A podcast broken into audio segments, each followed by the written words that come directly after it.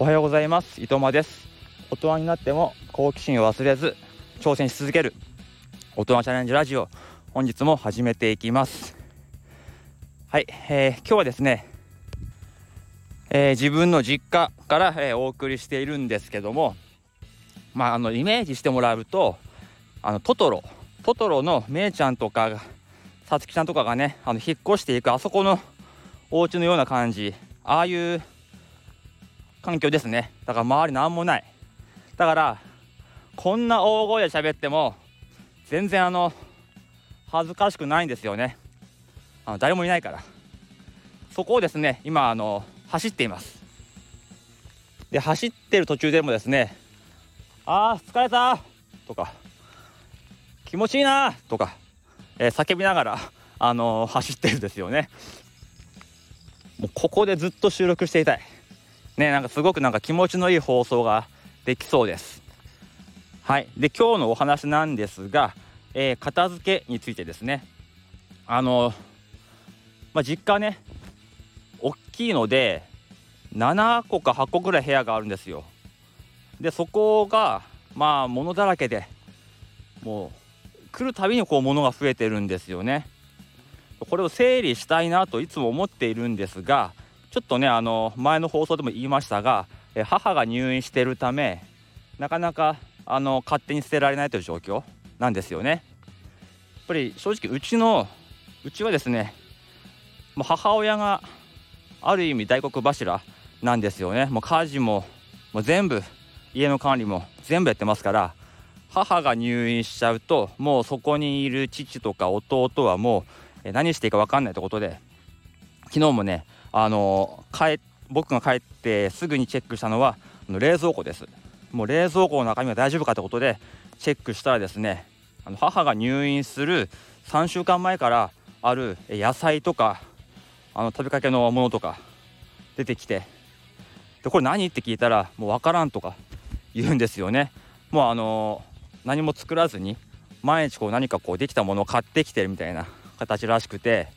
もうどんどんあの前からあるものがもう腐ってってる。で冷蔵庫もまあパンパンに詰まってますのでもう何が入ってるかわからないねってことで結構ね腐ってるものに関しては捨てましたけどいやもう物がねすごいですね。あの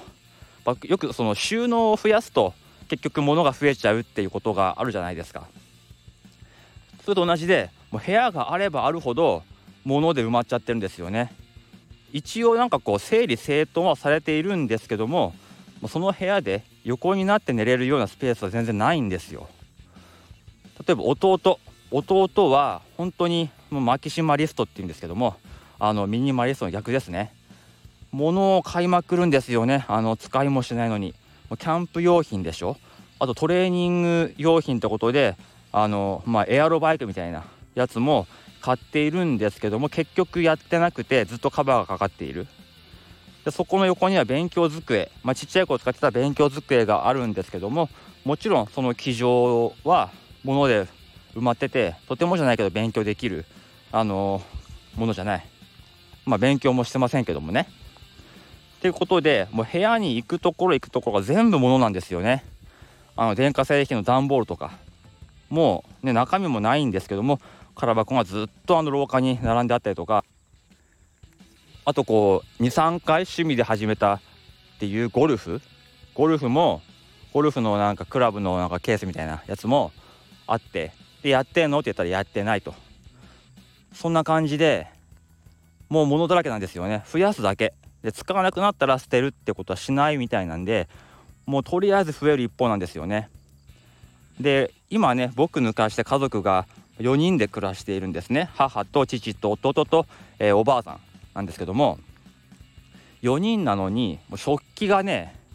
食器がもう5060枚あるんですよね。お皿とかコップとか。ねだから昔そのねいろんなところでもらったやつとかあと昔は結構ねあのうちにもいろんな人が集まってたんでその時に使う用の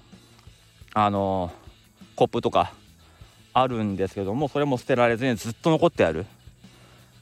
あの使うお皿はもう決まってるのにもう戸棚の奥の方にはあの使われてない食器がいっぱいあってそれを入れるための食器棚もめちゃくちゃあるんですよ。だからあれ全部捨てれば相当広いお家ですごく有効に使えると思うんですよね。あの東京の僕の家なんかが2つぐらい入るぐらいそれぐらいのあのものの多さでした。一気にねもう捨ててしまいたいレベルなんだけどもやっぱりね母がいないのでいくら実家とはいえ、まあ、僕はもう20年以上もう家を空けちゃっててあのー、戸籍もね東京の方に移しちゃってるんで、まあ、戸籍上はもう他人みたいなもんなんであまりねそこまでできないんですけどもちょっとあれはね良くないなってなんか悪い気がオーラがこう漂ってるような感じでしたね。もう思いっきりもう捨てたい。もう業者呼んででもいいから捨てたい、まあ、そんなねあの気持ちになりましたね。あの物を捨てると絶対にあの生活にいいことが起きてくるんですよね。お金でも健康でも精神面でも。やっぱりね関係ないって思いつつも物に囲まれてない生活をしてるともう明らかにもう生活の質が変わるんですよねほんとそれを実感してほしいなって思うんですけど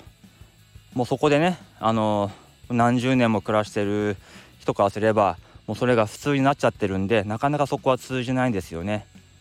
なんかこう分かってるんだけどねって言いつつもどんどん物が増えていって捨てられないっていう形ですかね。やっぱりねあの男でも家事とかは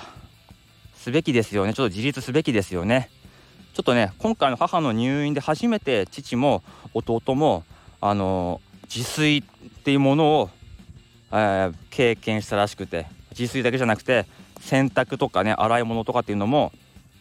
もうやっと今の段階でこう手探りで、うん、30後半とかえな、えー、60後半とかなって初めてあの2人で協力してなんかいろいろやっていました、うん、まあねあの頑張ってはいるのでこっちもねあの手伝うつもりで朝ごはん作ったり買い物したりしてますけどもちょっとねあの 頑張んなきゃいけない大人たちだなっていうふうに、え、思いましたね。それもね物がなかったら物が少なかったら、まあ、いろんなことがスムーズに進むと思うんですよね。やっぱ常にこうなんか何かを探してるんですよね。あれはどこ行った？あれどこ行った？で知ってるのはお母ちゃんだけだみたいな感じですごく物を探しててね。あのそんな生活してましたね。本当にすっきりすればねあのー、まあ、僕たち学校泊まりに行っても1人1部屋あのー、泊まっていいようなそんなねすごくあのいい環境だと思うんですよね。畑も広いしね。だからうんちょっとそこはまあまあ僕も部外者ですけども母が退院してきたら本当にあの片付け思いっきりしなければいけないかなというふうに思ってます。ぱりね高齢になってくるのでね親も。あの家の3部屋分ぐらいのものを整理する時間とか体力ってもうないと思うんですよね。なくなってくると思うんですよね。だから次の帰省では本当に思いっきりもう全部捨てるつもりでやんなきゃいけないかなというふうに思いましたね。確かにねたくさん物があるとなんかこうたまにねいいものがあいいものっていうかね楽しいものが出てきたりもするんですよね。今日もね朝からあのプールに入ってます子供たちは。あの空気入れてあの遊ぶプールがあの見つかったんで 奥の方からやろうかってことで朝からプールに入っててその隙を縫ってあの僕はこう走りに来てるという感じなんですけどもね。やっぱりこう田舎に住んでるとというあの比較するものがないから、ま、このままでいいかなって思っちゃうしやっぱりねあのどこの町も、まあ、無駄に広いのでやっぱり物が多くても目立ちにくいんですよね。うん、入るところがあるから。家プラス倉庫があったりするお家もありますからね。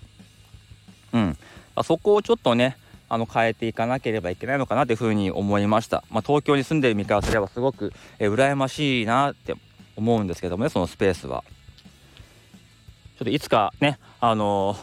その部分土地とか部屋を譲ってもらえたらいいなとか売ってくれないかなとか思ったりもしますけどもね。はいまあそんな感じであの初めてのあの母のいない、え、お盆を過ごしていますけども子供らはすごく、え、のびのびとあの過ごしてますね。あの普段東京でできないような暴れ方をしていますし僕もね普段東京では、えー、感じることのできないランニングを楽しんでいます。あとね3日ぐらいあのいますのでまたこうやって自然の中からお話ししていこうかなと思っています。はい皆さんは今日はどんなチャレンジをしますか？この辺でおいとまいたします。